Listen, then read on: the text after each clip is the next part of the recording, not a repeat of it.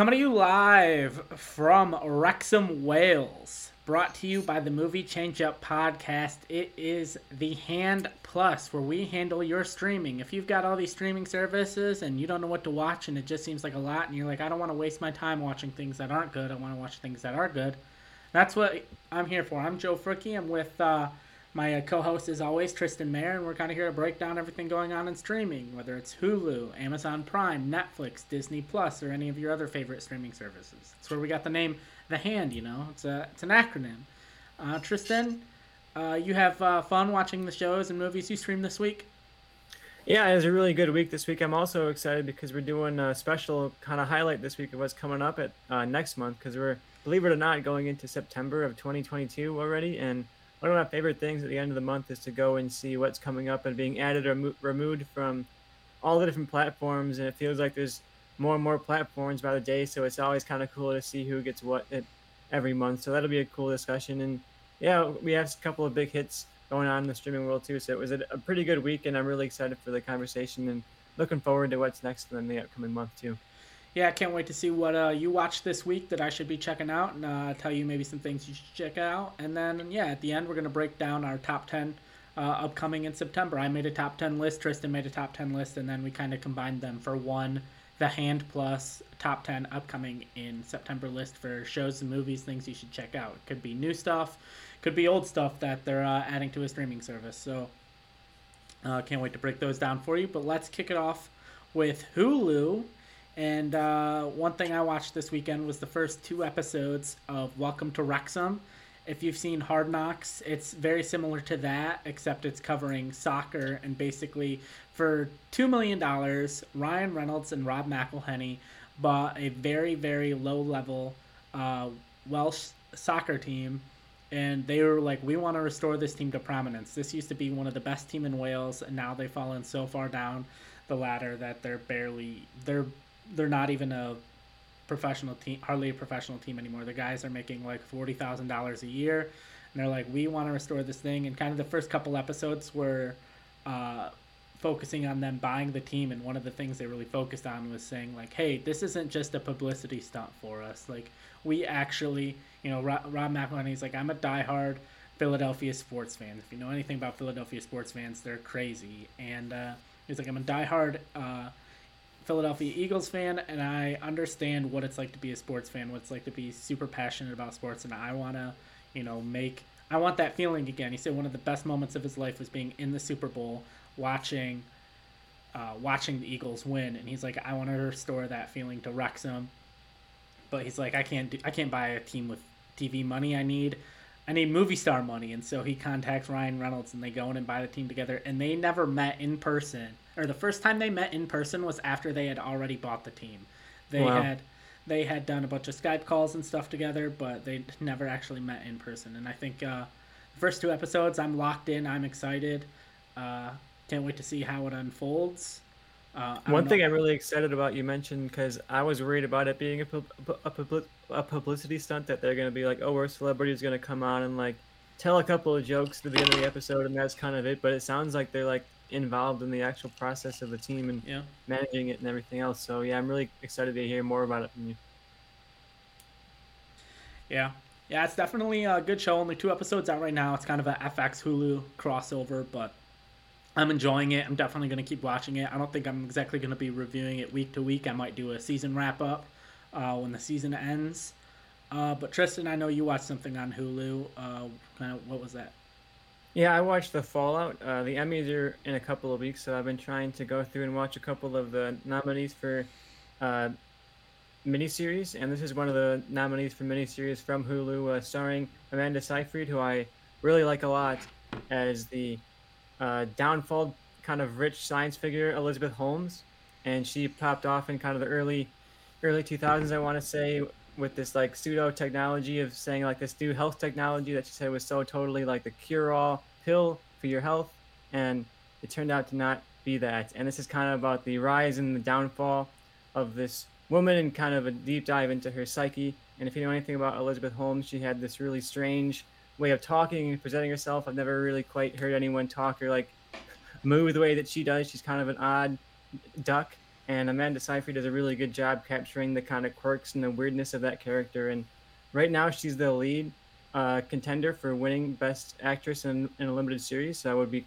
uh, curious to see who else the contenders are because I do like to watch these limited shows that get nominated. I don't have the time to watch necessarily all of the network TV and that kind of things like, like Emmy nominations, but when it's a, a mini series, I want to try and give it a shot. And this is only eight episodes, so if you have any curiosity on this kind of like rise and fall story, I know you know that you kind of can guess the beats from the, the premise alone, but sometimes uh, similar predictable beats are still fun if they're done really well, you know. And this is a typical biopic kind of narrative structure, but you get a great performance out of it, and you're getting a dive into this woman who you might know of but not know much about.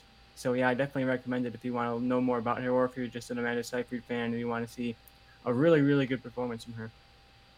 All right, yeah, uh, I definitely think Amanda Seyfried's underrated as far as people outside maybe the acting community. I think she's great, and uh, I'll probably uh, definitely check my out, check it out, convince my girlfriend to uh, watch it. So I'm excited yeah, I think it. would be something that uh, a lot of people are going to watch. I don't think this is going to, like you mentioned, no, Amanda Seyfried outside of like the tight film fans is not necessarily beloved. And I don't think you have to be like a really diehard TV fan or anything like this to watch it. It's very consumable and like bingeable. So I could see it being really popular among like casual viewers, and that's probably why it's so acclaimed and winning uh, so many awards because it has that kind of wide appeal. Yeah. All right. Uh, anything else you want to say about uh, say about that show? No, I'm really looking forward to seeing what wins on the Emmys. We have uh, two weeks from today, I believe, is when the Emmys are. So it'll be curious oh, yeah. to see who wins and watch what I can, you know, yeah. before then. Yeah, I've always been much more of like a TV person than a show person, but especially with this show coming out, I'm gonna be uh, concentrating a little bit more on that and try to watch a little bit more of these like mini series and limited series. I'm not gonna if a show that's on season five is nominated for an Emmy and it's a streaming show, I'm not gonna binge the entire show to catch up. I'm just gonna be like, looks like I missed that one, but uh, we shall see. And uh, I think that leads us to Amazon Prime. I don't believe you really watched anything on Prime this week. I think it was pretty light for Amazon Prime, but I did check out the new Sylvester Stallone movie Samaritan.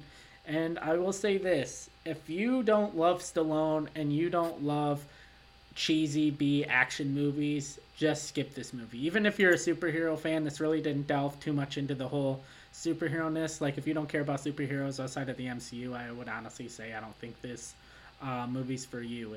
I wasn't even sure if I was planning to watch this movie or not, but I think Saturday night I woke up at 2 a.m. and couldn't fall back asleep, and I was like, well, might as well try to watch this movie. And I did, and it wasn't bad enough to put me to sleep, but it wasn't great. There's the number one thing I've seen throughout the discourse because I every time I watch a movie, I always go on Reddit and see like what pe- other people are saying, see kind of what the general consensus is, and everything everyone was saying was there's a twist in this movie, which isn't really a spoiler, but within probably about sixty seconds, everyone figured out oh, what the geez. twist is. And do you want me to spoil it, Tristan, or do you want me to? You, can spoil it for me. I don't know about the viewers. If you're out there and you're really into Samaritan, maybe plug your ears for a couple of seconds. But I, I would right, like yeah. to know. I would say skip about a minute ahead if you're if you're interested in this movie and don't want to be spoiled. But just to let you know, you will figure it out within 60 seconds. So basically, the movie opens with uh, kind of an over narration of his like 15 years ago, Samaritan and his arch rival, the Nemesis, fought, and they were twin brothers. And it kind of like how they were when they were kids, they were in a house fire and their parents died, but they were alive, and everyone's like, oh, these kids are freaks, they're indestructible, all that stuff and then you kind of realize through the narration that Samaritan died and Nemesis is the one that lived and this little kid who is played I can't remember he's in Euphoria uh, I can't remember the uh, it's the little brother drug dealer but I can't remember his name he is this little kid him. Who's a huge Samaritan fan he still thinks he still like has his feeling Samaritans out there he sees Sylvester Stallone and he sees him like just launch a kid through the air when he's get this kid's getting beat up, and some, then Stallone saves him and launches a kid in the air, and he's like, "Oh, this guy's Samaritan," and the whole time he's like, "I'm not Samaritan, I'm not Samaritan, I'm not Samaritan." Either way, it's cheesy, dumb movie. I think the twist would have worked better because it deals a lot with like what's good and what's evil. If it got revealed early, as soon as um, it was said in the movie that um, oh Samaritan, he just like fights for the cops. Blah blah. Like he works for the cops. He fights for the cops. and uh, Nemesis, he always like seemed to look out for the little guy. That just completely confirmed the whole theory that I think if they had delved in that and it was kind of like you reveal early on that Stallone is Nemesis, but then later at the movie you reveal at the end and deal with the whole thing of oh Samaritan was the bad guy, Nemesis was the good guy, but Samaritan was in with the cops and the billionaires and the media, so they hyped him up as like, oh, he's the good guy, he's the hero, when really he was just kind of on their side, orchestrating, keeping them on top. But that's my thoughts. I think if you like cheesy dumb action movies, definitely check it out. But I really don't have more to say on that. I think that might just, be a nice uh, background watch. You know, Yeah, I yeah. watched something on Amazon Prime this week. If Oh, I, yeah. I can talk about it briefly, I didn't finish the whole season, but I did start it. Uh, it's called Night Sky. Uh, it's starring J.K. Simmons and Sissy Spacek, which is pretty much the reason I clicked on it. I love J.K. Simmons and Sissy Spacek has been in some really great stuff too. So I was curious to see what they would do with this, and it's an interesting sci-fi premise because they play this old couple who's living kind of out on this small, kind of like Vermont-looking farm, they're kind of out in the woods, not really uh, surrounded by anybody else, just kind of distant neighbors. But they have this long running secret that their shed in their backyard has this mysterious portal that brings them to like an alien planet. And rather than, it's not like they, they do anything on this planet, it's just kind of like a big, empty, abandoned kind of space. And they go there and they sit out in this, and they look out it, and they kind of like have this secret observation space that they go to and the quiet kind of peace in the background. And they don't really try to explain to themselves how this is happening or what caused it. They just kind of eventually accept that this is just kind of this weird thing in our backyard. But now they've got to a point where they're kind of old. They're wondering if maybe they should pass this knowledge down onto other people, maybe their children, maybe somebody else in the town. And while they're uh, kind of discussing this and coming face to face with their own mortality, they go into their shed for one night, and all of a sudden they find a person in there, and that kind of shakes everything up because it's been their two sacred thing between the two of them. And they go in there one night, and suddenly there's a guy in there with no explanation of where he came from. Is he an alien? Is he from Earth? What's going on? Who is this guy? And that's kind of the cliffhanger they leave you with at the end of the first episode of like, where did this guy come from? Uh, what is his connection to this spaceship, and how is he going to upend this relationship? And they're they're thinly kept secret. I'm really curious to see how it all plays out, and I'm really curious to see how these performances go because I love both of these actors, and I want to see where they can go as they escalate and build up performances and the tension. Because they had this kind of tension too of the outside forces that people in the town are slowly but surely figuring out that there's some kind of secret there, and it's playing a little bit into like older generations versus younger generations, and like these old people just kind of want to be left to their own devices and left alone, but kind of the reality of this new growing world is hitting them where they, maybe they can't just be isolated forever anymore. So it's a, I'm curious to see how that plays out as it goes along. Uh, pretty pretty compelling, but it's one of those things where it's all kind of built around this mystery and this relationship. So if it doesn't play out in an interesting way as it goes along, I could see it just kind of like fizzling out and not being much of anything. But if it ends up really well, I could see this being one of those kind of underground hits that no one talks about, but randomly showed up on streaming and watched by no one. Who would you like recommend this? Is this like a family show? Is it more like adult oriented? Like who is it's definitely more adult oriented. It's kind of cerebral and very much about like thinking about what you would do if you were in the situation and thinking about these specifically these two characters. And Sissy Spacek has had a recent health scare, so that's kind of in there too. Of like, you know, you're getting a little bit too old to take care of yourself entirely on your own, and she's not ready to let go of that. So I think if you're in the older crowd, I know Amazon is, is playing really well right now to like the middle American older crowd. So I think if you're among that, or even if you want to recommend something to like your mom and dad to watch, this is a really good show for like mom and dad to sit down and watch together. Not necessarily like your kids or your teens, but I think parents would get something out of this, especially if they can connect to the the older generation of the main characters. All right, yeah, definitely uh, might check that out. Is it how many episodes is it? Do you know in the season? I want to say it's eight or six, something pretty Okay, short so it's not like super long. Okay, that No. makes sense. All right, anything else you want to talk about with Amazon Prime? Or are we moving on to Netflix? I'm ready to move on. We'll talk more about Amazon Prime in our top ten for sure. Oh, yeah, say, there's some big stuff coming up in this month. I think. Oh yeah, they're going to be one. crushing this month. Uh, they haven't won, so every week we do a Who Won the Week. They haven't won a week yet. It's pretty much been dominated by, I think Disney Plus won week one, HBO Max won week two. Uh, we'll see who wins week three, but I think Amazon may win some weeks here in September. That brings us to Netflix. I just want to say real quick, uh, docu series I watched. I think it was like three or four episodes called "I Just Killed My Dad," and it's about this uh, kid who's a late teen. He's like 17 years old, I think, on June 3rd, 2019. I remember that date because it's my birthday. At like 3 a.m., calls 911, and he's the first thing he says is, "I just killed my dad," and it's a uh, real story uh, about this kid. Like I said, kills his dad, and at first you're like, "Oh, like screw this rich kid douchebag," and then as the story progresses, you start to have a little bit more empathy and understanding for um, everything going on, and basically the case is unfolding for you, kind of as it unfolded in real time with the lawyers and other people doing some research on him, trying to figure out why did this kid kill his dad. It's a it's a fun short show. You can well, I would say fun, but like if you're into true crime, definitely check this out. If you don't haven't watched it yet, you can basically binge watch it in an afternoon or an evening, and uh, I definitely uh, recommend it to anyone who's a, kind of a big true crime fan. If you want to talk about dumb sly movies, I watched Cliffhanger on Netflix this week. Hell yeah!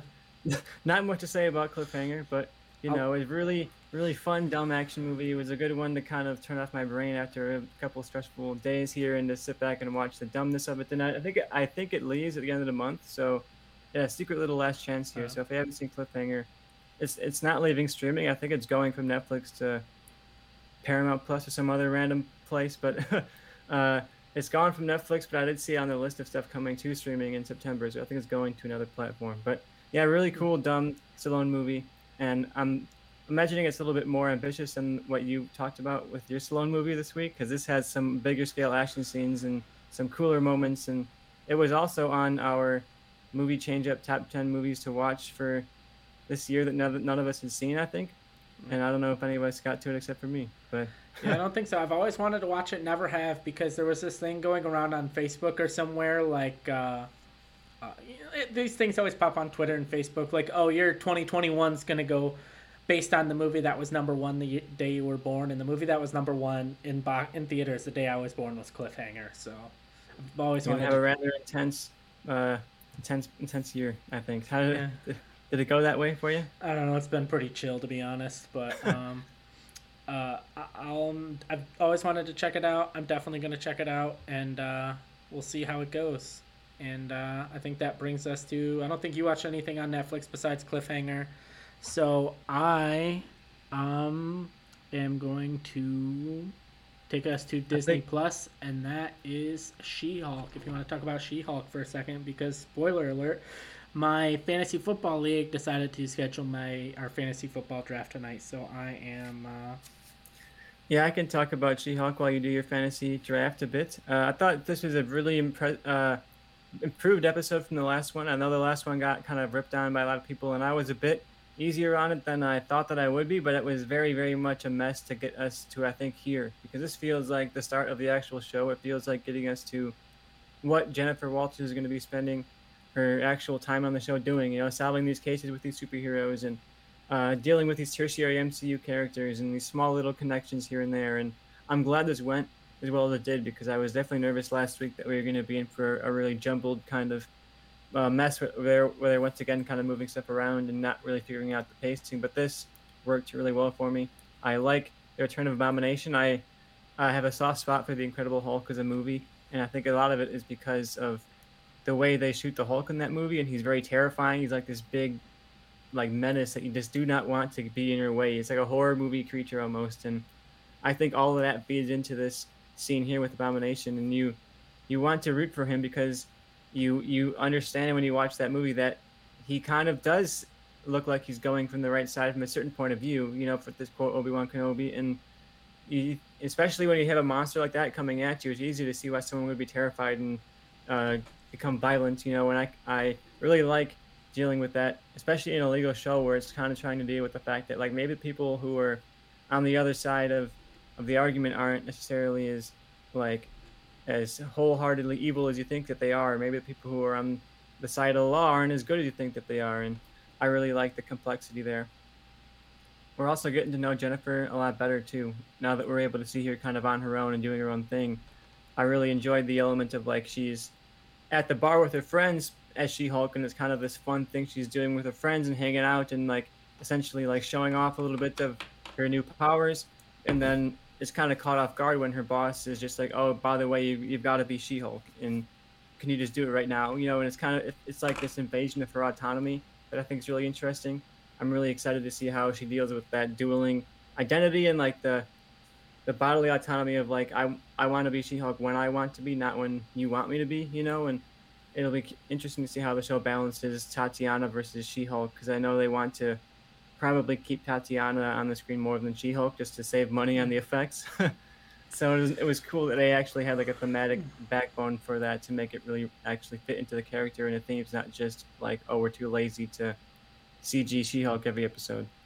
Yeah, I get that. And honestly, for me, the show, if at this point, if we were to rank the Disney Plus shows, it'd probably be very much towards the bottom. Like it's fine. It's very much just fine. That's the only way I can describe this show. It's it's fine. It's okay.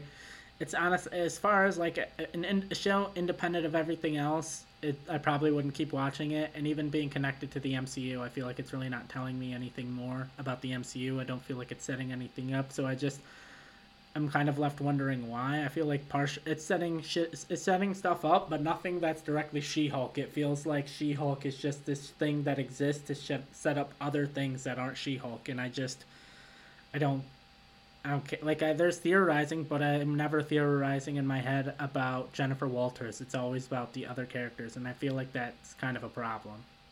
Yeah, I agree with you on that. I think a lot of the spiraling that the fan community did this week, and even myself. Like I have, I spiraled into a, a lot of theories off this episode, and when you think about it, very few of those are actually tied to Jennifer Walters and like her arc. But I do think that they could bring that all together. I think there are some cool Easter eggs in this episode, though, and one of the best and most revealing is just in this random scene where she's looking at a tabloid magazine website, and you see these headlines in the background that are kind of interesting. You see that uh, a, a, headline basically explaining why is there a giant statue guy in the middle of the ocean, you know, connecting to the end of Eternals, and there was that really scenic, beautiful shot at the end of the of the uh, celestial stuck in the ocean down there, and people kind of wondered like, how is nobody going to address the fact that there's a giant yeah. stone celestial now in the middle of the ocean? And I, I guess they do address it kind of in this episode. Yeah, yeah so that was cool.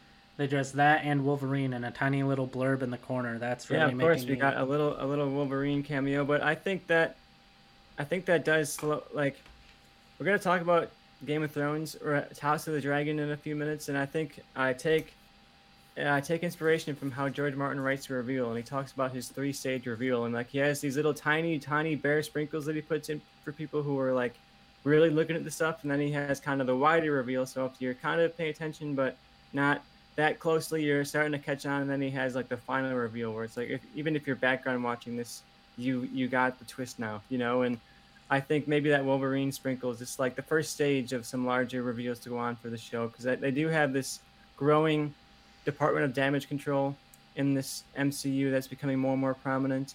And when She Hulk goes to visit the prison, it's the, Department of Damage Control prison, who was also seen in Spider Man Far From Home, also seen in Ms. Marvel. They seem to be kind of the the dark hand of the government here that's cracking down on superheroes, and I could see them being an interesting means of bringing in the, the mutants like maybe their their hidden goal here is not just to find superheroes, but they have some sense of there are mutants among us now, and we are trying to find them.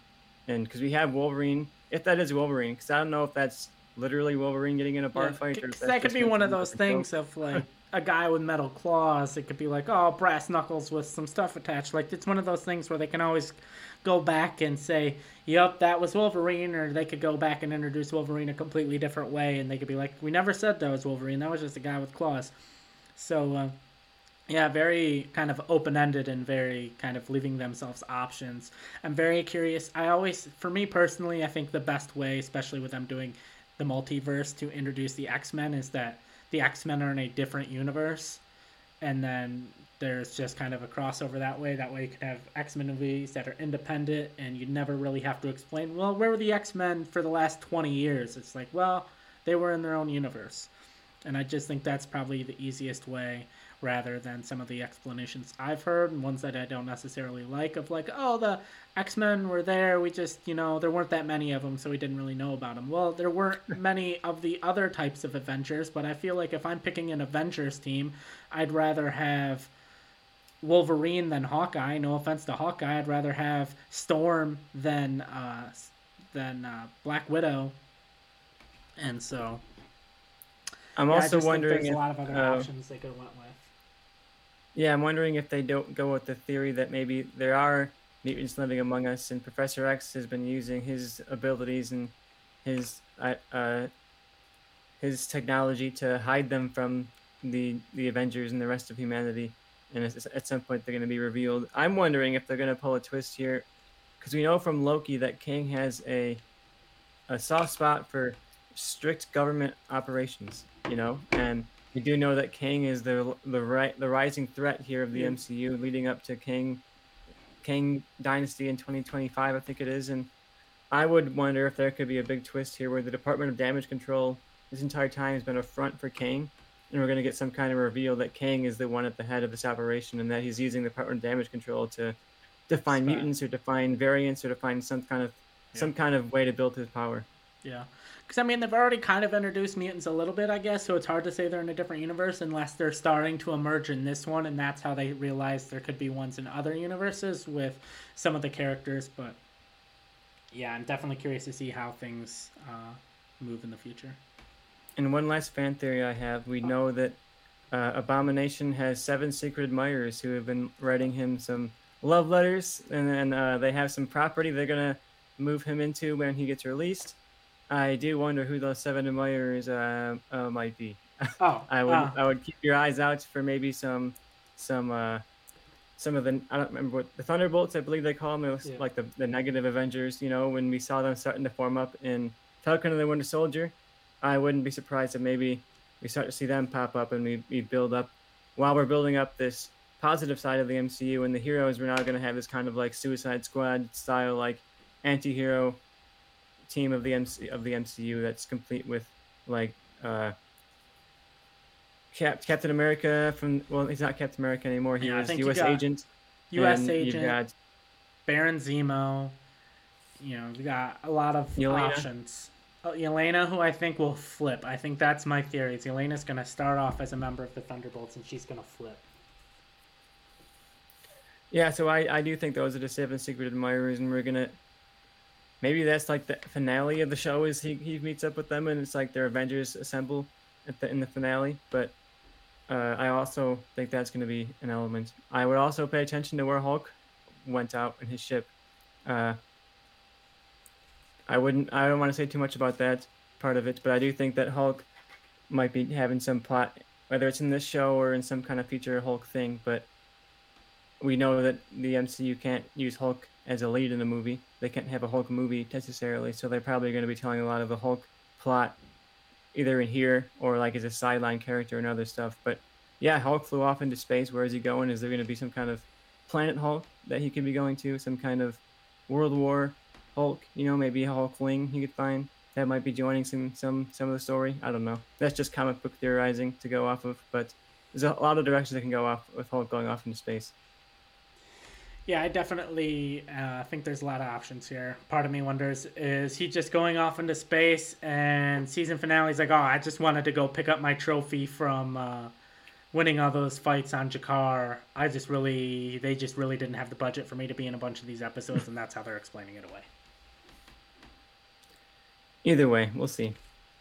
Yeah. You can rewatch The Incredible Hulk on HBO Max if you haven't seen it. For some uh, one of those oddities that's not on Disney Plus because it was a Universal production technically. Yeah, and also I've heard that the rights have reverted back to um, um, Disney now for Hulk. So I think I guess with along with Namor and some of these other characters, so I guess there's a possibility that we could get a Disney Hulk movie now. No, we'll see. I, I really do wonder what the future of that character is because they haven't done a ton with them. You know, I'm, I've been kind of disappointed with the Hulk as a whole in the MCU. He hasn't really had a lot of great action outside of pretty much the Incredible Hulk. Yeah, yeah, I think there's uh, a lot of uh, it's, it's just every all the Hulk developments happen off screen. Yeah, and I hope that at least maybe Jennifer Walters could give us some cool scenes. But yeah, that's my biggest fear is that we like we talked about our whole conversation now has been about X Men and about the the Thunderbolts and about Hulk, and there's not a ton of growth for Jennifer Walters or for any of like the original characters in this show. Like I look at her supporting cast, like her her paralegal seems like she could be an interesting actress, but we haven't really gotten anything out of her, and we haven't gotten much time to spend with any of the other characters in their office because we're spending so much like MCU time that yeah. I don't think we're spending enough time on like hmm. the actual characters of She-Hulk. You know, think about the family of Ms. Marvel, how much you cared about those characters yeah. by like three episodes in, yeah. and I couldn't even name another character on on She-Hulk that isn't Jennifer Walters. and even not knowing the comics, it's so clear where the show is going. I mean, like, oh, she's just gonna defend superheroes. Like, like I that's just where the show's going, and it's like let's just get there. I guess like let's just have her start defending cases or doing something because that's the season finale is her figuring out. Oh, I'm gonna defend superheroes. That's what I'm gonna do. Like I know that's what she's doing now. Like, but I almost feel like it's gonna end with her having her own firm defending superheroes. Yeah, it's been one of my bigger frustrations with the MCU shows. Is it seems like they're taking an entire season to get to what should be like the beginning yeah. of the story. You know, yeah. like I wanted to see Jennifer Walters taking on absurd cases and maybe having having those tie into the MCU. You know, she's gonna have to take take on this Abomination case. How's that gonna tie into Shang Chi? She's gonna have to take on maybe like a Sokovia Accords case. How's that gonna tie into Secret Wars? And rather than this very very slow build of like her building up to oh I want to defend superheroes like just give me the show that I'm give me an actual She-Hulk show doing yeah. She-Hulk things. I don't need this all all of this build up for this long. Yeah. All right. Anything else we got to say on She-Hulk before we just completely bury it? Nope. You know, who knows? We're heading into already the mid-season at this point. Yeah. All right. So Pinocchio trailer dropped this week. It looks super generic and bad, and looks like one of the all-time uh, worst live-action Disney remakes. So yay on that. Let's keep that train rolling. We've had one. We've had two good ones, I would say. I'm, uh, Beauty and the Beast. People liked. I haven't watched it, but I think Jungle Book was good and arguably on par with the original animated version because the original animated version was just kind of a series of st- short stitched together. And I thought Aladdin was decent. I thought Aladdin was good and worthy of existing. Outside of that, they've all kind of been bad. Lion King was horrible. Um, basically, Mulan, I did not watch, but pretty much everyone that watched it was like, that was bad. And uh, I'm just over all these bad versions. I'd rather like my idea for what the Lion King live action version should have been is the or like why do Scar and Mufasa hate each other? Why how did Scar get his scar? Like let's just show them as princes trying to be king and the relationship with their father and I think that would have been far more interesting than what we got. But that's not what we're talking about here. We were talking about Pinocchio with Tom Hanks uh, as Geppetto in do you disagree with any of my stances, Tristan? The movie would be way better if Tom Hanks talked in his Elvis voice the entire time. You know, I feel like I'd watch it at that point. Oh, I've never seen a doll like that, boy. Yeah, yeah, that that I still need to see Elvis, which we're about to talk about uh, soon, and uh, can't wait to uh, get to there. But that leads yeah. us to episode two of House of the Dragon on HBO Max because I don't have anything more to talk about Disney Plus. Watched the episode last night about a half hour after it debuted. Uh, I'm really liking the story so far. I kind of like the focus on one family where Game of Thrones hopped around a lot. I like the idea of we're just going to follow the Targaryens. You know, 172 years. We're seeing a lot more of the political stuff mixed in. It's mostly political stuff, but these politicians have dragons, which I'm liking. But kind of what are your thoughts on this House of the Dragon so far? Yeah, I'm liking it so far. Uh, this episode felt like old school, like season one, season two of Game of Thrones. You know, it was people in the elaborate costumes and you know decorative rooms having really intelligent conversations, and that was kind of what I got into in the first place. And I, I like that about the show. It feels like we're back to the, the the classics of Game of Thrones. You know, where it was more about the dialogue and more about the the politics and and kind of the manipulation of these people rather than big action and set pieces. And the show is going to have set pieces. I, I imagine next week we get a, a nice big dragon set piece that I'd be uh, sure people are going to have a great time watching. You know, give us some action to spice it up a bit. But it was nice to have this slower episode here to really set the stakes up and really build things. And yeah, it, I'm loving these characters. I think that's what's been so fascinating about this. Like you you see these characters' names on a page for a couple of sentences in a history book or a few chapters here in a history book, and to see them brought to life and to see these moments, these smaller moments that are like mere sentences in the book brought to like this really, really compelling drama is just really, really just so much fun to watch. And I'm happy to be back in Westeros. I love I love this world. I love the intrigue of these these houses dealing with each other. I'm just having a great time. Yeah, same. Um, it's everything I think I could have hoped for. I'm not. I've, I mean, we're only two episodes in, but I'm definitely not disappointed. I like liking where it's going. Uh, I wanted to watch this spoiler free. I accidentally looked at a Targaryen family tree the other day, and that kind of spoiled a little bit of the show for me. But um, it's wide open still. Don't know how we're getting there. I didn't realize that we're going to have as massive time jumps as we're having. Uh, so I'm curious to see how that goes. But uh, yeah, I would expect maybe another time jump at some point. Uh, it looks like they're moving pretty quickly. There was already a six month time jump between episode one and episode two, and we do know from you know, casting news that there are older versions of a couple of these characters in the cast list. So I would imagine at some point we would jump forward in time. And Game of Thrones doesn't seem like the show to be like, oh, and now we're forward, and now we're backward, and now we're forward. I feel like once Game of Thrones does that forward time jump, House of the Dragon does that forward time jump, we're not going to be going necessarily back to the younger characters. But yeah, I'm really liking the time that they're taking here. I didn't necessarily think they'd spend this much time on the preamble to the to the dance of, to the, what we're heading towards here. So I'm really glad they're taking the time to build this up. Uh, I think the Daemon uh, uh, standoff here at the end uh, is really kind of this the embodiment of what this show is capable of. You know, we have Rhaenyra, Rhaenyra flying to Dragonstone and confronting Daemon, and this is notable to me because in Fire and Blood they purposefully, I think, leave out the fact that Rhaenyra was there, and they write it as if uh, the king came and the king made a royal decree, and, and Daemon, you know, he just bowed to the will of the king because the king was just so kingly. And I think what we're getting more for, more so from the show is like this king is not as kingly as maybe the history has made him, made him out to be, yeah, and he's... he's... much more of like a pushover and kind of like a, a, a wimp than than, mm. than we may have thought. Yeah, and I can't remember the character's name. It's the Hand of the King, Rhys Ifans character, and I love Rhys Ifans ever since uh, The Replacements, that great Keanu Reeves football movie. Um, but I like how he basically he's the Littlefinger esque type character of this show because he got spoiler alert for this episode if you haven't watched it the king to marry his daughter without ever recommending to the king to marry his daughter. He just talked to his daughter and he just kept shoving her in the king's face over and over and over again until the king was like, I guess I gotta marry someone. I'm gonna choose the little girl that's not 12. That's gonna be my option.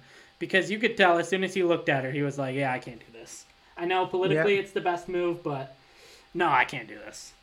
Yeah, my rule of thumb is that if Game of Thrones is past your bedtime, it's probably a little too young for you, King. Yeah. But uh, yeah, I I like that scene a lot, and I they could have played that so many different ways, especially in this time period. Like you could almost give them an excuse to make the king a little bit like dismissive of the age difference, you know. And I like that he's clearly uncomfortable by it, and they did a great job casting a woman who is very much a young girl, you know. And when you compare that to the Alicent Hightower casting, who's supposed to only be a couple years older older than this girl is, but she certainly looks older. And I think the casting of both of those characters has done a great job here, where one of them just seems like a little girl playing at adulthood, and the other one seems much more natural, you know, and you can see why she would appeal to the king, and especially when he doesn't necessarily know that she's trying to appeal to him, you know, yeah. where uh, she, yeah, like you said, her father to send her in there and said, "Oh, maybe you should go wear one of your mother's dresses and hang out with the king tonight." And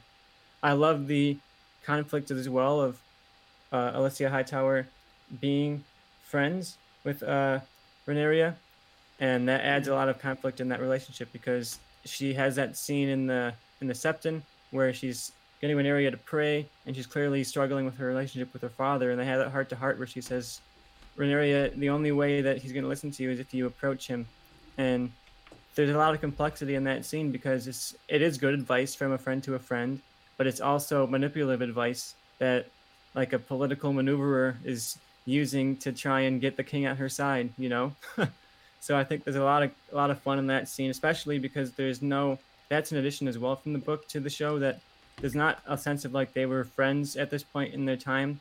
There's not a lot of like history of friendship there in the page, so I like that addition.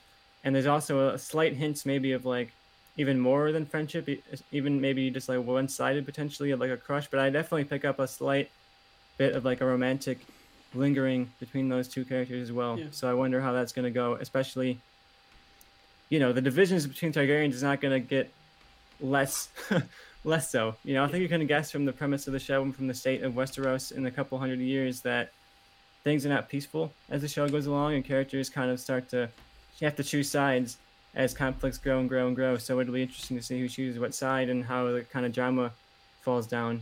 Because even in this one episode, we're seeing the lines start to draw, you know, between Daemon and Rhaenyra and Viserys, and they all kind of have their own alliances. So it'll be cool to see who falls down onto what side here. Now I'll say one of my favorite small moments from the show is when he met the little girl from the king met the little girl from Valyria, and for like half a second I was like, this actress is bad. Like it sounds like she's reading, and then like right before the king said his thing, I had the click of, oh, she's just reciting what her mom or her dad told her to say to the king word for word, and then the king called it out, and I thought that was like a great like small moment where you can tell like it just sounds like she's reading or reciting something she was told, and it wasn't like didn't feel organic because it shouldn't. And I thought Mhm. that was just a great small moment.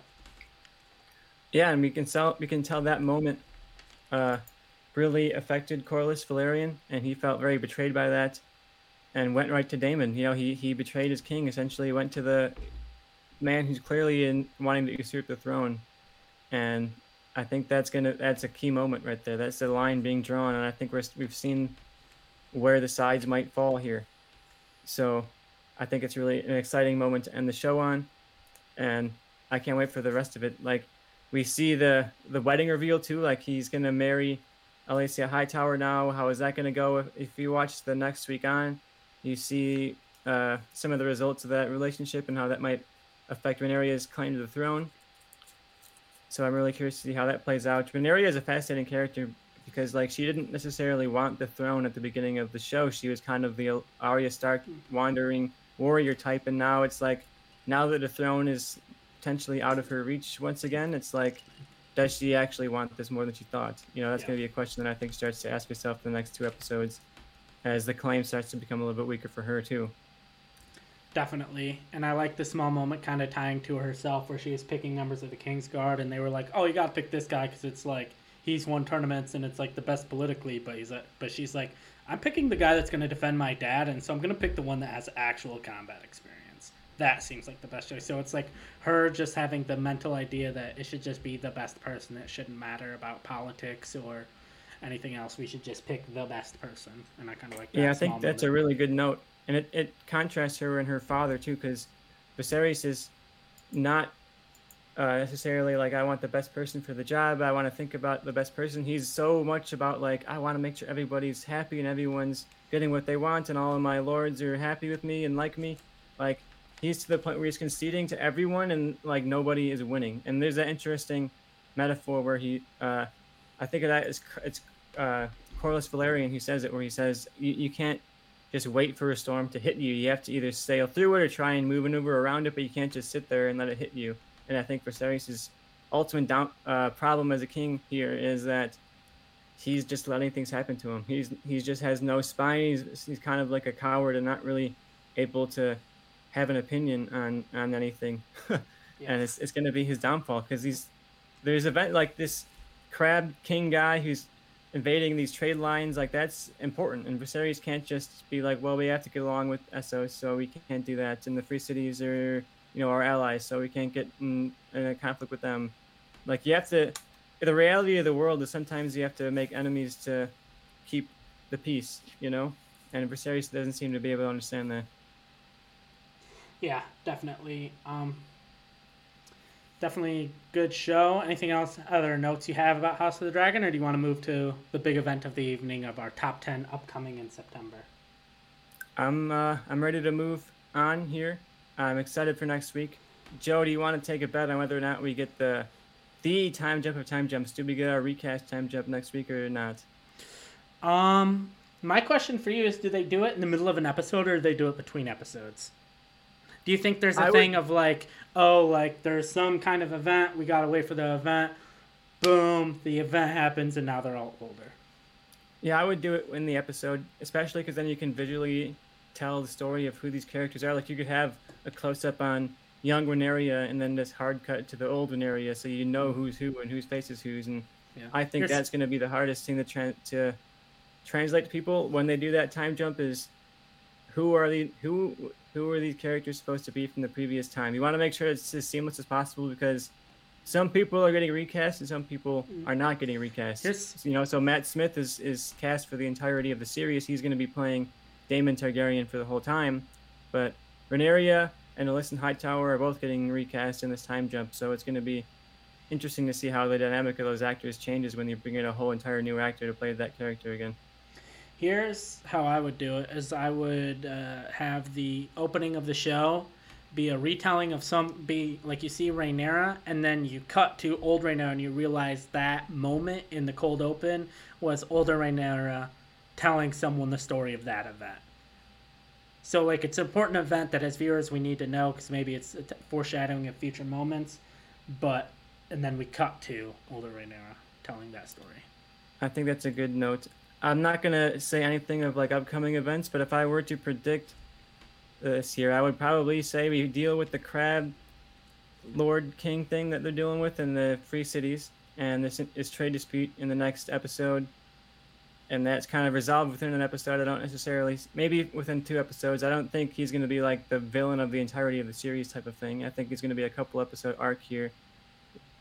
Someone will clean that up, and then when that event is cleaned up, it will trigger the time jump. I think our last our last event here in this in this preamble sto- timeline here is going to be this Crab King in the Free Cities, because that is kind of what I think is going to be a turning point in the plot here of who's who's the holding of the power. Because like those are important trade lines, you know, and Viserys is just sitting around doing nothing about it, and if Daemon's able to go over there and clear out those trade lines, he's going to have a lot of people on his side saying, "Look, look, someone came and did something, and someone sat in King's Landing and did nothing." You know. Yeah, uh, definitely. Um, definitely. Um, I think there's a lot to like about this show. Anything else you want to say? Nope. Looking forward to next episode. It's been the highlight of my week so far. Both episodes so far. All right. Yeah, can't wait to uh, talk about next week and talk about the season. I feel like this is kind of the show that we're going to talk week to week. Not going to lie, I think when Andor drops uh, later, we're probably going to stop talking about She Hulk if She Hulk isn't finished by then.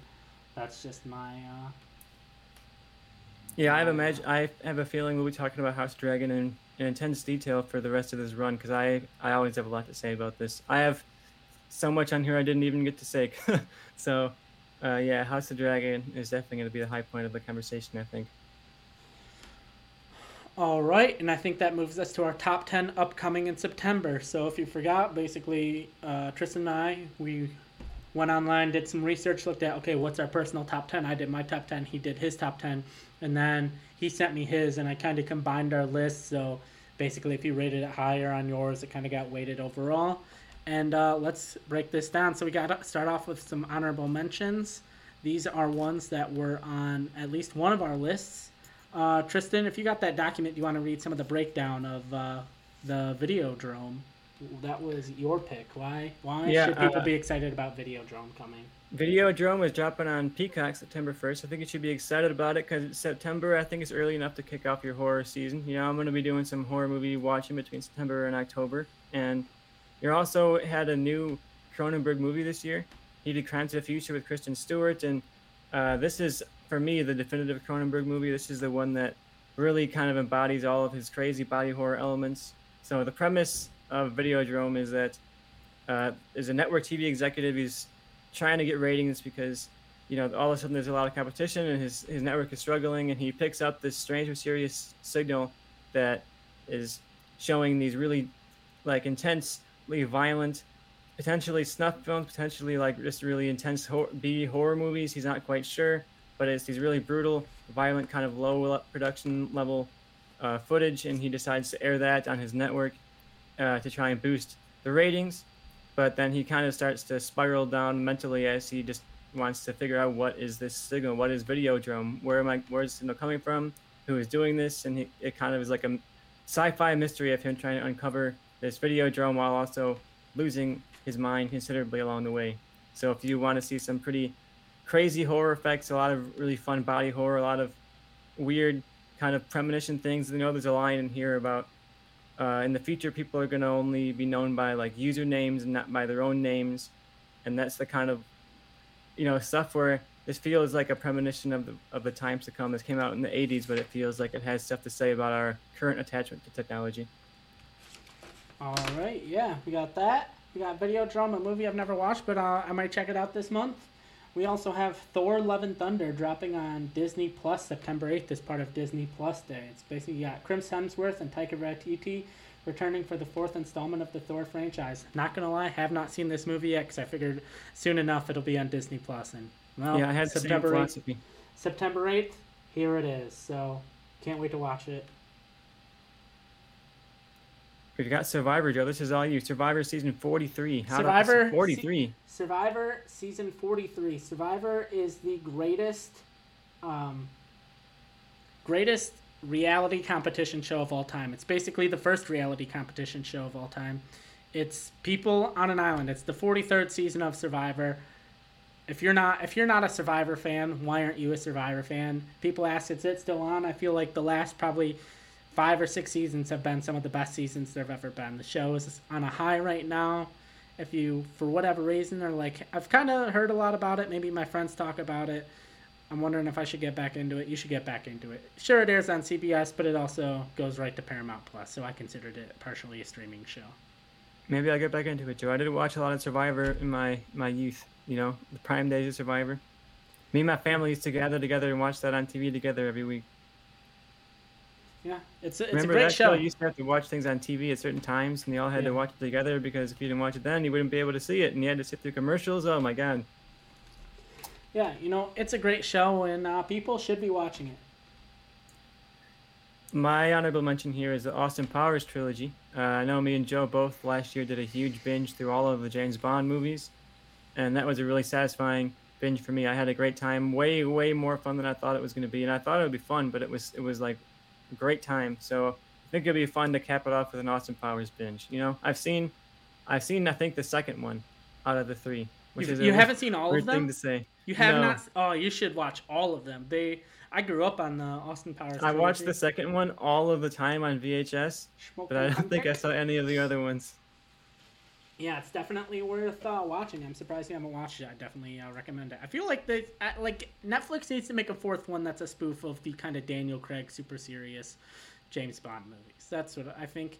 I think for a time, the especially with the 90s and the Pierce Brosnan, the movies were too ridiculous and over the top. You couldn't really parody them right. But I think now you could probably mix in some Mission Impossible as well, and uh, maybe do Yeah, generally, like it's a whole new era of action movies, right? Everything is so so serious and huge budget. Like I feel like they're primed to be parodied at this point. Yeah, I definitely feel uh, we should get a fourth uh, Austin Powers uh, movie, and I think that brings us to our last honorable mention, and that is Traveling Band Creedence Clearwater Revival at the Royal Albert Hall is dropping September 16th on Netflix. Creedence Clearwater Revival is my favorite band of all time. They, fun fact about the band, they hold the record for having the most songs peak at number two of all time. Sad part about that is they never had a song reach number one, which is uh, kind of sad. But It's hard to believe considering how iconic a lot of their music is too, Yeah. even decades later. Yeah, Bad Moon Rising. I follow John Fogerty on TikTok. He's got some great, great songs that he'll just drop on TikTok. Just him doing live performances in his backyard. But anyways, the documentary narrated by Jeff Bridges, and the documentary follows the band from its El Cerrito, California roots in the mid to late '60s through the infamous Royal Albert Hall show, where they did a live performance after having three of their albums go number one that year. So Well, I definitely will watch this. I'm a big music fan, and I really like Creedence Clearwater Revival. I had no idea this was even happening until I looked at this list. I didn't I didn't know this was happening until I had to make a top 10 and I was looking at what was streaming and I'm like how do I not know about this? How how has this not crossed my viewpoint?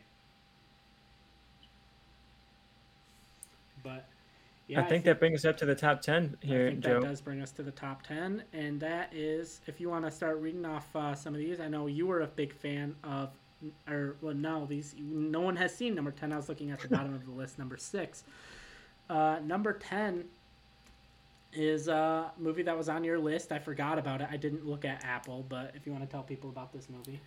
Yeah, this coming up is uh, the greatest beer run ever. It squeezes its way into September on September 30th on Apple TV Plus.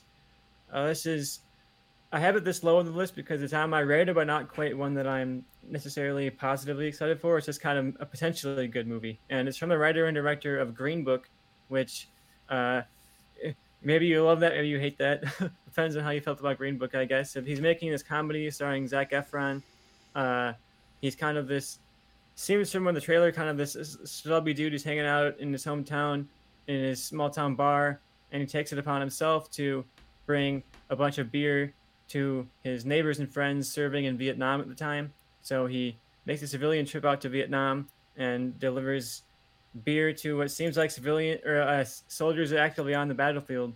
So it'll be it's based on a true story, based on a pretty popular uh, article or book. I remember hearing about that, and yeah, the Green Book writer director attachment is what has me most curious because I didn't love Green Book, but I thought the comedy in Green Book was pretty good. I thought the comedy was one of the things that actually worked pretty well in Green Book, and the social commentary angle not necessarily as much. So I think if this movie leans into the comedy and like the absurdity of this situation and like the characters, I think it could actually be a lot of fun to watch. And I think if this if they try and lean into like a social commentary on Vietnam, I don't necessarily know if the writer and director of Green Book is the one to be making commentary on like Vietnam and protesting and that kind of a thing. I I shudder to think of where that could go if he tried to be more political than he needs to be. But if he's just telling straightforward comedy with some political heart to it, I think it could be an interesting watch, especially because of the really cr- crazy premise and like this the weirdness of t- turning this into a comedy, like a comedy about the Vietnam War. What is that gonna be like? So it's on my radar. And if you have Apple TV Plus, you know, there's not not doing a ton of support on Apple TV Plus right now. So anything that can drop on there right now, I'll take. All right, yeah, I I agree. It's Zac Efron. I'm I saw the trailer and I was like, I feel like this is going to be really fun, really good, or horrendous. I know I've seen it's based on a true story, and uh, I know basically there a lot of people that read the book and know the story said that uh, there's some stuff that's straight from the book and there's other stuff that's completely 100% made up for the movie. So I'm curious how much of it's made up for the movie, but I'm excited to see the movie. I, I've always felt that if you're going to movie and television to tell you true real life stories, you're going to the wrong place unless you're watching a documentary or a docu series. Yeah, and as long as I think they're upfront about the fact that it's a fictional story with true elements. I don't really care if you're changing stuff. It's one thing when you go in there and say this is literally true, everything happened, and then it just didn't happen that way at all. but like to me, when I'm seeing a, a, film, especially, I'm like, this is going to be fictionalized. You know.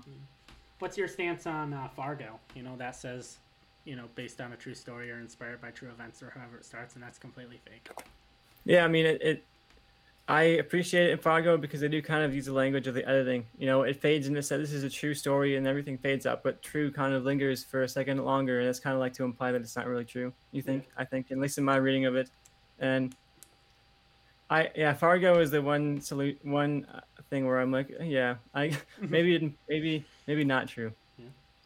All right, and that brings us to number eight. I got two of my picks back to back.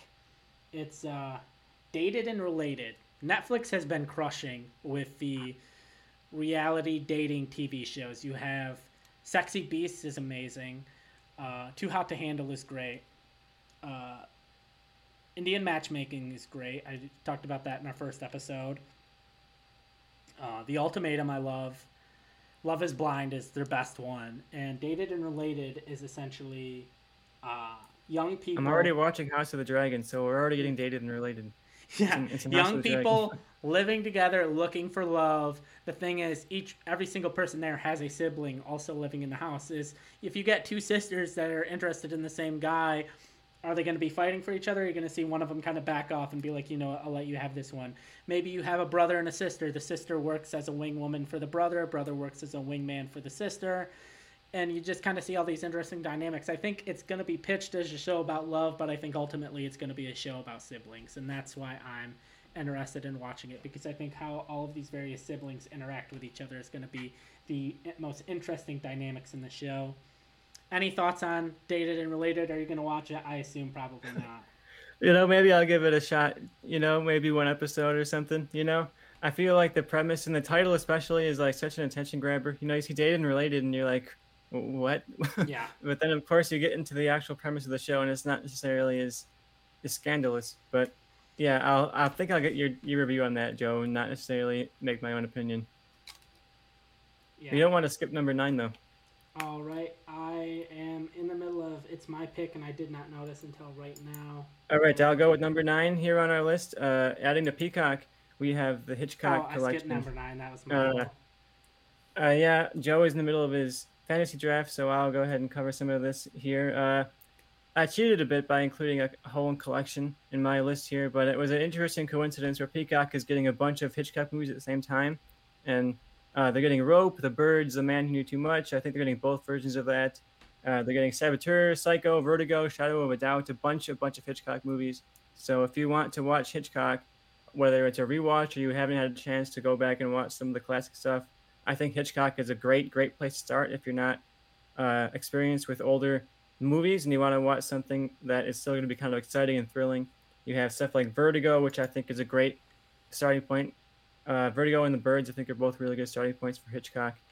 Uh, Rear Window, too. I think all three of those are going to be good starting points. But yeah, uh, as of September 1st, Peacock is going to have the most Hitchcock of any streaming platform. So if you are a Hitchcock fan and want to give him a shot, Peacock is a place to go. Peacock has been really, really impressing me, honestly, uh, with its lineup here. It's not one that was on the radar or the conversation very much, but I signed up for it out of curiosity for this show. And as I'm going through, I'm like, wow, they have way more movies than I ever thought that they would have. so if you're looking for a, a, a platform to throw on there for kind of cheap, uh, maybe check out Peacock. You can get all your Hitchcock and a ton of other stuff. You know, you have Jurassic Park uh, Dominion coming out, extended cut of Jurassic Dominion coming out September 2nd there too. So yeah, Peacock has a lot of good stuff. All right, yeah, definitely uh, excited to uh, uh, check it out. So I gotta jump the gun a little bit. Uh, I haven't watched too many Hitchcock movies, so uh, I have Peacock. So you know, maybe I'll go back and check out some of them. Ropes, one I've always wanted to watch, so I'll go back and check those out. Uh, but that brings us to uh, number seven, Ink Master, a show I loved back in the day. I say back in the day, it stopped airing like two, three years ago, and they're bringing it back. It's going to drop September 7th on Paramount Plus, the first episode.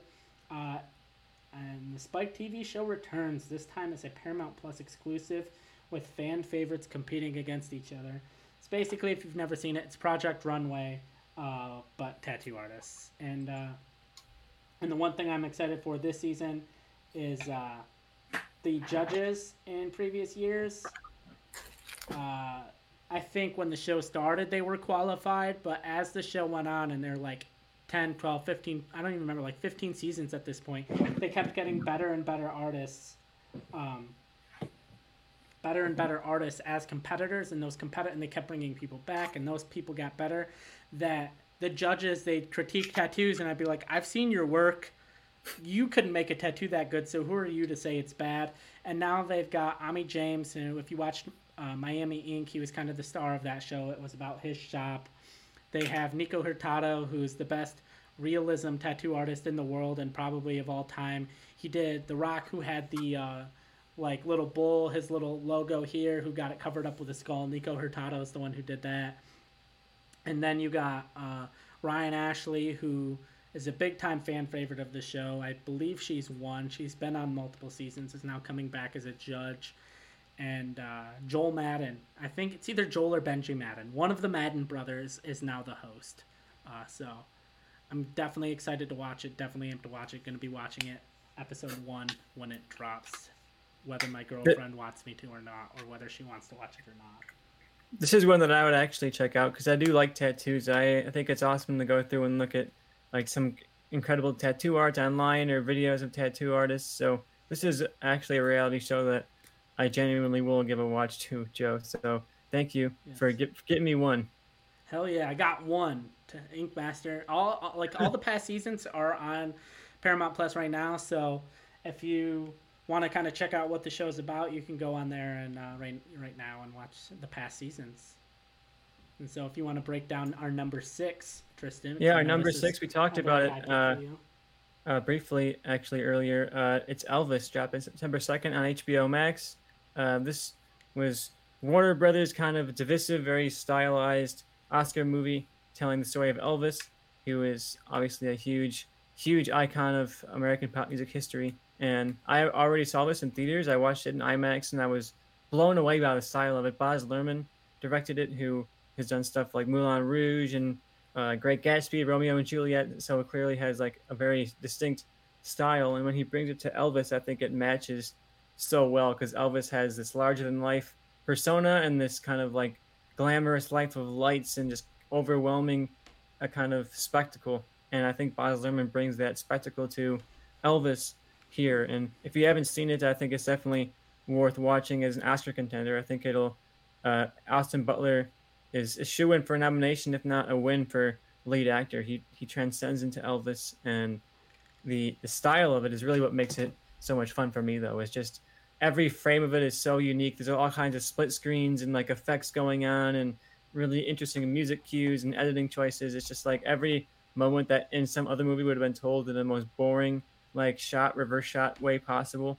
Baz Luhrmann finds a way to tell it with like a five split screen sliding uh, transition with a with like a fire wipe that comes across the screen or something, and it's like I love seeing that level of flair and fun put into a story, and I think Elvis is a is a persona that demands that level of flair. You know, if this was told by somebody, some kind of like Disney plus shoe-in director or something, you know, it would be like really dismissed and forgotten and not something that I would have attached to because I don't really have a lot of history with Elvis or anything like that. So for me, this the style of the telling is what made this so special, and I really, really can't wait to watch it again on HBO Max, where I can pause it and look at all my favorite frames over and over again. And I hope now that it's streaming, more and more people will watch it because it did well in theaters, but it wasn't like a smashing, huge success that I was uh, kind of thinking it would be. Yeah, I didn't watch it in theaters, and I was like, I I just didn't get around to it, and I was like, it's gonna drop before Oscar season, and I didn't realize it's gonna drop so soon. I'll probably watch it within the next few weeks because I am excited to see it and interested to see it. And also, the Doja Cat song that released with it is a banger, and I've been listening to that nonstop. So the scene where it drops in the movie is so good too. Nice. I laughed out loud, and, uh, just of like joy.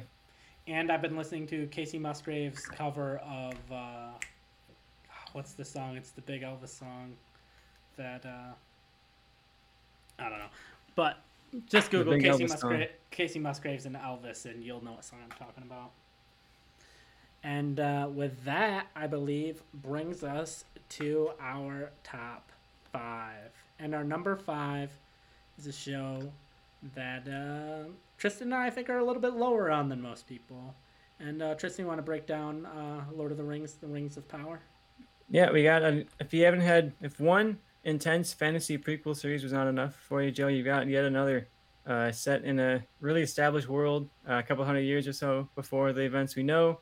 But Lord of the Rings, I love those that trilogy of movies. I've watched it so many times. You know, I sobbed throughout it. There's so many moments in that that are like forever, permanent film moments for me. You know, and uh, but nothing about Lord of the Rings appeals to me in terms of like a large world or like expanding the history or anything like that. You know, I, I wouldn't watch Lord of the Rings and say, oh, I I want to see what happened like 200 years ago, or I want to see what happened in this place or that place. I want I really attach to like the individual characters and their kind of individual journeys and some of the places they went to. But I think especially the Hobbit trilogy cemented to me that like I don't really necessarily know if I want to be returning to this world for no real reason. And my biggest fear about Rings of Power is that we're going to be back here with for no necessarily real reason. And I know that they're basing this off of Silmarillion, and people have liked Silmarillion, but it wasn't acclaimed to the level of Lord of the Rings, you know. And I just am nervous that with two big fantasy shows, that this is the one that's going to kind of fall by the wayside, especially for me because I'm significantly less interested in this world than I am in the Westeros world. So I could see it if like my brain can only comprehend so much high fantasy. You know, I'm imagining my focus is going to be on one side compared to the other. I hope that doesn't hurt Lord of the Rings because I really would like to see Lord of the Rings as a franchise continue, and I think Amazon is in a a feat like a like a a peak of manic insanity for releasing these two shows simultaneously. like Amazon has so little to compete with. I don't understand why they're taking on HBO for no reason. You know, like they could have just delayed this for a month and they would have been fine. And Prime isn't struggling, I don't think. I think they could easily wait even more than a month and be like Christmas time. Be like Lord of the Rings Rings of Power. This seems especially with no Star Wars right now, I feel like well no Star Wars like movies, I feel like this would be a perfect like Christmas release.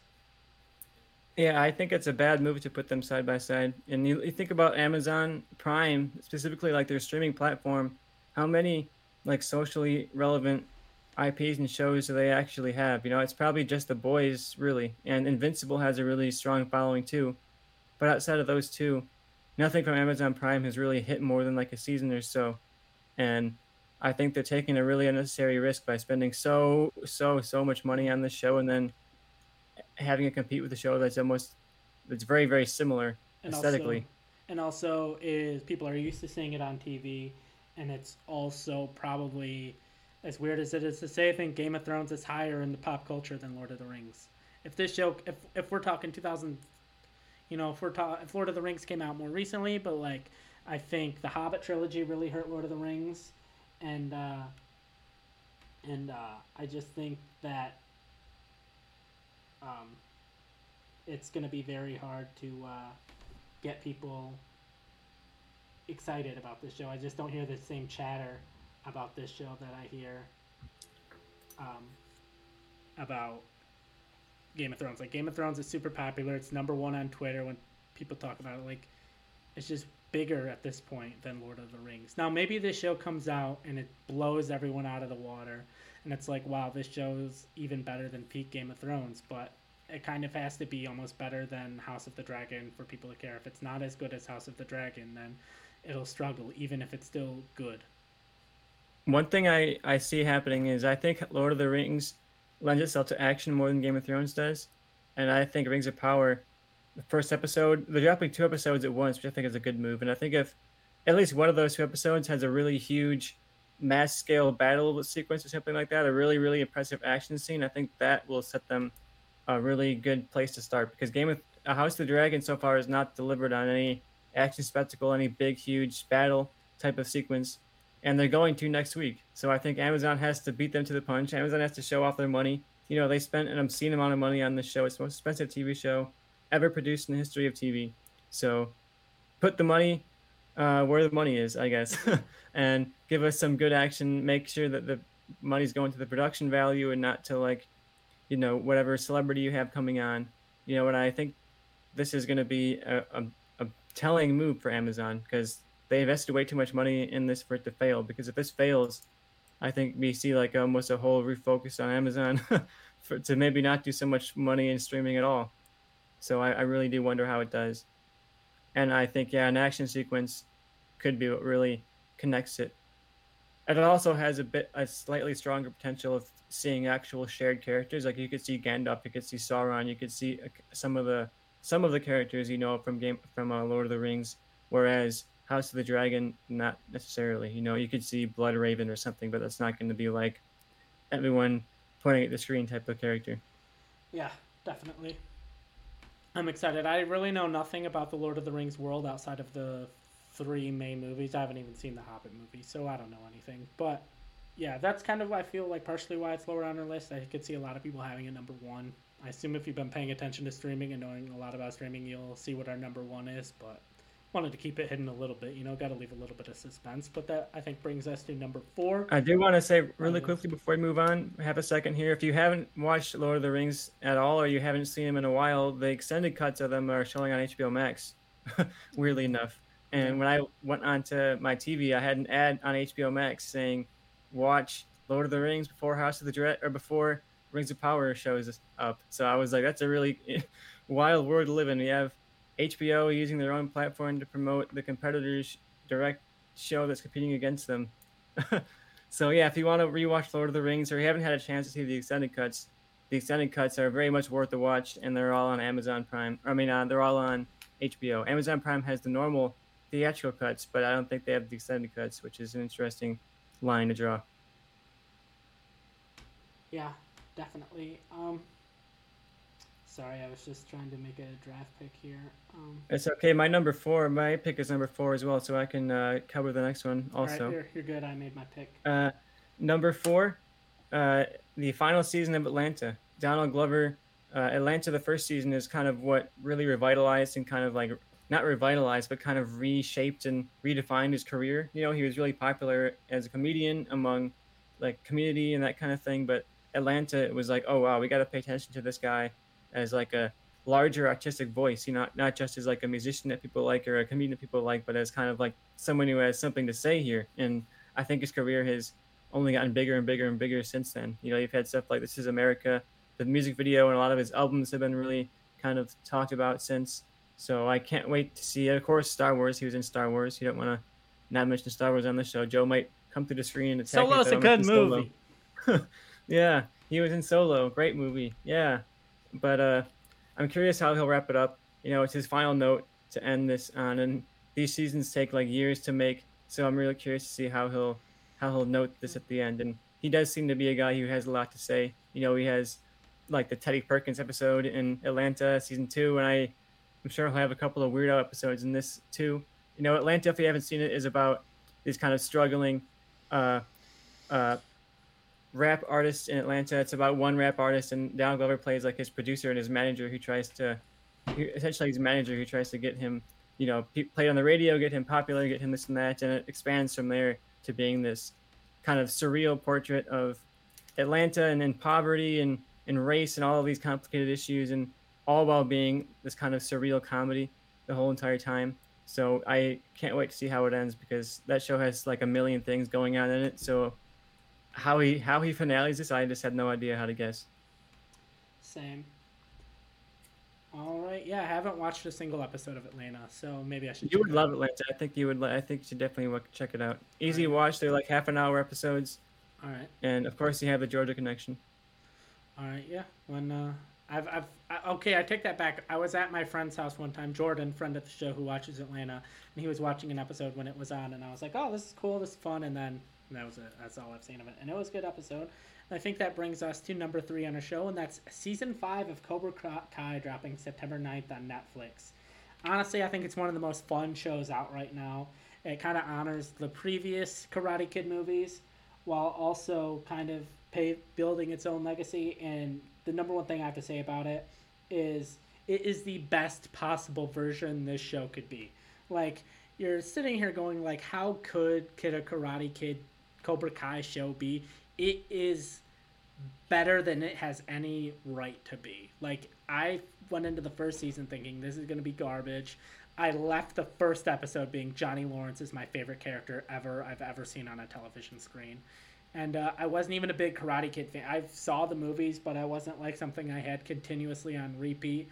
I was definitely a Three Ninjas fan. Uh, those were kind of more my movies as a kid if I was going to watch karate fighting movies. And uh, but yeah, uh, Tristan, I know you haven't seen it. You should definitely check it out. The first season, first like two seasons, I think were on like YouTube Red when that was a thing, and that fell flat on its face. And so Netflix bought the rights to the show, and now all of the seasons are on Netflix. Yeah, uh, I have not seen much of the show. I watched the first episode the day it dropped on YouTube Red. Speaking of YouTube Red, uh, I did watch the first episode of it when it was free on YouTube Red, and I thought, yeah, pretty good. I'll get around to that, and then I just never did. Uh, you mentioned you didn't really have a history, like a nostalgia for Karate Kid. I didn't either. I know I've seen them, but it wasn't something that really was like, oh, I love Karate Kid, you know. So I just never really had this on my radar. But I- I've heard nothing but good things, and I thought surely like five seasons in, it's got to start dropping off. But everyone just says, oh, it's still just as good. You know, season four was really good, and they're bringing in all these other characters from other Karate Kid sequels. But so I think that I'm gonna make it a point to binge at least at least a couple seasons of the show. I'm not gonna finish it by September 9th, but that's I I'll probably have the first season done by September 9th. So maybe when you come on here and you start talking about season five, I can talk to you about season one. You know, maybe that'll be a good a good mix. All right, yeah, definitely uh, excited to hear your thoughts. I could hear you coming. Hey, if the show's good enough for Ed Asner to be on, it's good enough for you to watch. You know. Yeah, I mean, look, I'll be I'll be honest with you. If I loved it or hated it, you know, I will tell you. You know, I've had nothing more than come on here and be like, Joe, your favorite show is terrible. What are you talking about? Something tells me I'll, I like it though. Yeah, I think you'll like you like fun and camp. It's it's a little camp. Like they're treating the All Valley tournament like it's life or death. So I feel like uh, you should uh, check it out. Next up, I've got a pick here. Uh, highly anticipated Oscar uh, move from Netflix. Uh, Netflix also made a divisive, stylized movie about a really iconic American entertainment figure. Uh, but this one with Marilyn Monroe. Uh, this is Blonde, dropping end of the month in September 20th. I think it's showing in theaters briefly before. Netflix usually does that for like a week or two before they drop their movie. So if you're like intensely a theater person and you're like, oh, I want to see Blonde in theater, I think I think Cinemark or, or someone one one of the chains has a deal with Netflix for for a couple of weeks. They'll show it in the theater. But uh, this is Ana de Armas, who we'll know from Blade Runner 2049 and Knives Out. She's also getting a sequel this year, but she's playing Marilyn Monroe, and that's a really interesting casting choice. It's like the opposite of what you think of when you think of Marilyn Monroe. Her her appearance and her her voice and everything is just very different from Marilyn Monroe. So I'm really curious to see how she pulls that performance off, which I think is the most talked about an exciting part of this whole movie. If people just want to see how is Ana de Armas is going to pull it off, and the trailer, she looked pretty good, but it, I mean, yeah. you can cut any good performance together in a trailer, so I'm not necessarily uh, sold by the trailer. But this will be really interesting. It's going to inspire a conversation. There's a lot of controversy about like how real is this and how do they feel about the changes made to uh, her life and there's an NC-17 rating based on like you know some of the some of the violence it seems, and I wonder what what viol where is that going to play into this story here? You know, and I, I think it's going to be a really talked about and divisive and uh, discourse to movie this year. You know, I think of movies like Licorice Pizza last year that seemed like they inspired more discussion than they actually like were worth potentially. And even though it was a good movie, it seemed like it was just constantly debate all the time. And this one might end up being the same thing. It's directed by Andrew Dominik, who did uh, Killing Them Softly with uh, Brad Pitt. He did he did uh, Assassination of Jesse James, also with Brad Pitt and Casey Affleck. So he has a history of some really acclaimed movies, but he hasn't made a movie since Killing Them Softly. I think in 2012. So uh, it's been a long time, ten years since his last movie. So I wonder what it was about Blonde that like pulled him back in. I, I really am curious about this, especially because of the NC-17 rating and some of the conversation that people have been having about some of the changes. It'll be a great one to watch and talk about, and maybe an Oscar Oscar contender, at least for the actress. Yeah, it's one of those things with Blonde. Like I wouldn't have thought, oh, Ana de Armas as Marilyn Monroe, like as far as looks wise. But I've seen so many posters and so many images where I have to do a double take, and I'm like, wait, is that Ana de Armas or Marilyn Monroe? So I think, and just like the trailer grabbed me, and I'm very excited. I think this. I mean, obviously it landed at our number two, so it was very high on both of our lists, and uh, would not be surprised if this gets quite a few Oscar nominations and maybe some Oscar wins. You know, it's definitely something the Oscars love and love to eat up. So. I think this uh, stands a good chance of being a movie that people are talking about for months to come. And if you want to be early in on that conversation, uh, I would definitely check out Blonde when it drops on Netflix later this month.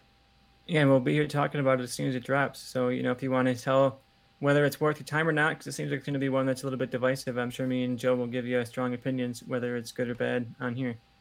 Yeah. All right. And I think that brings us to our number one. And, you know, if you haven't figured it out yet, uh, let me put up the logo on the screen, and boom, our number one most anticipated watch thing that we're excited about on this show is Star Wars Andor. Three episodes dropping September 21st. There was a little bit of a delay. Curious what the delay was. A lot, of, I think, in my opinion, they just wanted to avoid the premieres of House of the Dragon and Lord of the Rings and kind of wanted to wait for that discussion premiere discussion to die down before they dropped Andor, and I think they thought dropping two episodes or three episodes would kind of draw that. To me, the production value based on the trailer looks like the highest production value any of the Star Wars. I'll say any Disney Plus show, bar none, has had, uh, minus maybe the animated shows. It's hard to compare like the look and visuals of that last season of Clone Wars to a live action. But as far as live action shows, I think it looks the best of any of the Disney Plus shows. Everything showrunner Tony Gilroy has come out and said has made me more and more excited. I watched that opening 10 minute scene uh, that they released before Rogue One last weekend. That has me more excited. I I think it's hard. It's weird because my anticipation isn't derived from like, oh, I get to see this character again. Like pretty much every other Star Wars hype has been driven by recently. This is the first like, no, this just genuinely looks that good, and so I'm excited to see it. Tristan, kind of, what are your thoughts on Star Wars Andor? Yeah, I have been way uh, harsher than you on the recent Star Wars shows. There's been episodes here and there that I've enjoyed. I'm not going to say I hated them all or anything, but I'm a little bit disappointed in general by like this Disney Plus direction for Star Wars. And a lot of it has come down to the production value and just like the general aesthetic of the way that some of these shows have looked. They've all looked very kind of low effort, and I think the volume has kind of backfired a little bit in, in terms that it's it's very noticeable when they're using it. So it kind of pulls me out whenever I see them using it. And when I watched that 10 minute sequence and when you watch that trailer, like I I was never like really pulled out from the action or anything like that. And I think that the fact that they didn't use so much of the volume really is going to help this show to look different than the rest of the shows have looked and to look like it really is this gritty kind of era. And I think it fits with the movie too. You know, they want to have it. Rogue One was was that gritty kind of dirty.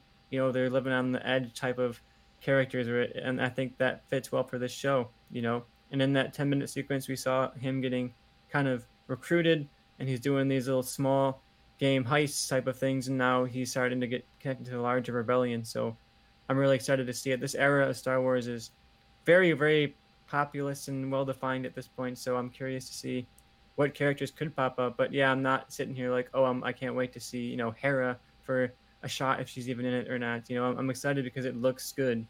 you know, that's something I couldn't say about Star Wars for a few years at least that it actually does look good. The production looks good. The music looks really is just sounds really good. So I hope that this can step things up. And I think Star Wars, especially now that it has competition with Lord of the Rings and House of the Dragon, and those have some really high budget, really high production value. I think Star Wars has to step it up. They have to be able to compete on that scale. And Marvel maybe doesn't have to because Marvel has their built-in branding, but I think Star Wars has a bit more of an uphill battle, and I think Star Wars has so much action spectacle to it that I think it's almost a missed opportunity to not have better action. And I hope that this can improve upon it and maybe revitalize my love for Star Wars a bit because I, I want to love Star Wars again, Joe. I really do. So I hope that this can bring me back. Yeah, I definitely agree. I'm excited for the show. We'll 100% be talking about it when it comes out uh, September 21st. Tristan, uh, do you want to have anything else you want to say about our top 10 most anticipated before we move on to talking about what's uh, leaving uh, streaming? No, this was a great list. It was honestly hard to make cuts here, you know, and if you're looking for stuff that's dropping, you can always look up the lists. But yeah, this is definitely going to be what we cover at least, and we'll cover more stuff that pops up here and there. But you can definitely guarantee that we'll cover at least uh, these 10 things. And yeah, Andor, can't wait for that. Blonde, can't wait for that. But this whole list is going to be really interesting to talk about. All right, and so I will talk about my leaving. Uh, leaving Netflix this month is Nightcrawler, uh, the Jake Gyllenhaal movie. And speaking of Tony Gilroy, I believe this was directed by Tony Gilroy's brother Dan Gilroy. So a nice connection there. Dan Gilroy also directed, I written, wrote and directed three episodes of Andor. So a nice connection there. Uh, if you haven't watched it, it's uh, really fun. I would say fun if in the dark sense. You know, it's a great character study of Jake Gyllenhaal kind of finding this job, finding this career as an ambulance chaser, following around, trying to get news footage, news coverage. And speaking of Star Wars and Rogue One, Riz Ahmed is in that movie. A lot of Rogue One and or a lot of Rogue One and or connections to Nightcrawler, which I'm realizing as I'm talking. And uh, so Riz Ahmed's in it, and uh, yeah, if you're a fan of Jake Gyllenhaal, if you're a fan of kind of fun thriller movies, check out uh, Nightcrawler. Yeah, I love Nightcrawler. Uh, I saw that back to back with Whiplash uh, in the theaters, and it was a very intense night of movie yeah. watching. I was like bathed in sweat by the time I got home. I was like, I don't need to have that level of anxiety again. But my pick for leaving soon is uh, But I'm a Cheerleader.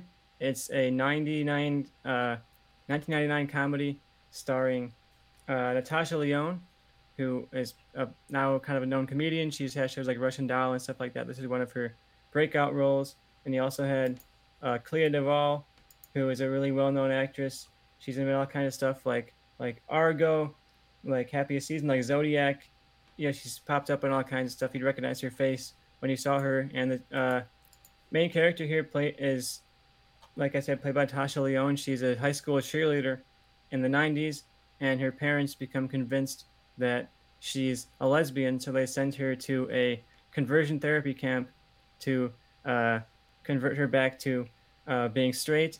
And of course, uh, conversion therapy is all a bunch of made up uh, bullshit from a bunch of homo oppressed people, and they kind of lead into that in the comedy here, where like all the people running the camp are like extremely like homo oppressed. One of them is played by RuPaul, and he has this hilarious line where it's RuPaul, and he says, "I was once a gay," and you're like, "That is RuPaul. You you are clearly clearly gay," and I think it lays to a lot of the fun where like the color is all very campy and very bright and leans into like the gay aesthetic, and it's about her and uh, Cl- uh, Clea Duvall kind of uh, slowly but surely finding some feelings for each other, and it's it's a nice kind of ironic subversion where she goes to this camp saying, "I'm not a lesbian, I'm straight. You guys are crazy for sending me here," and then when she's there, she ends up finding love with uh, another girl there. It's a really fun comedy, a really kind of heartfelt comfort movie. So if you want to see something that is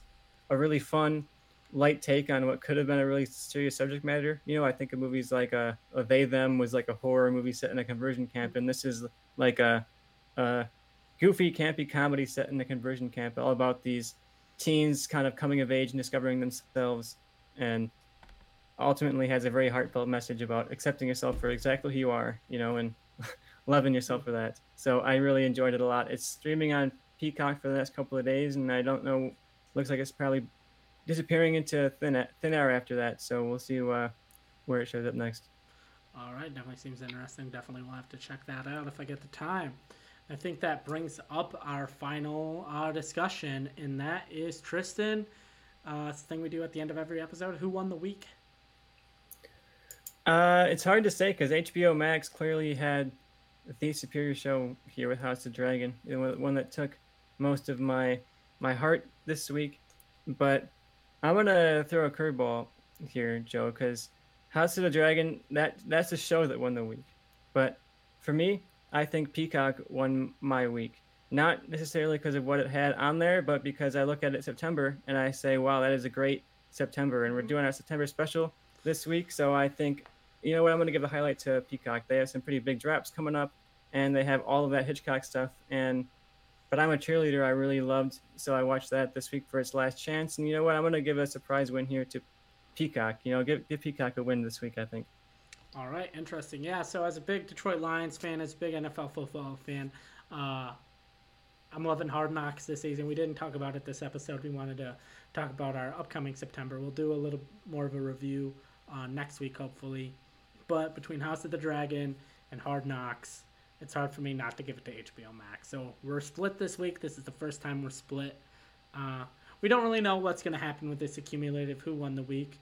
Uh, it's more just data for us to have to uh, potentially if we have any ideas for something to do in the future. So if you're watching this show and you have any ideas for what we could do with this information of who we thought won the week, but uh, yeah, thank you. And uh, if you want to want us to watch something, if you want to recommend us, if you have any notes about our show, tweet us at Movie Changeup and talk to the hand. And uh, Tristan, if you don't have anything else to say, I think without further ado, goodbye.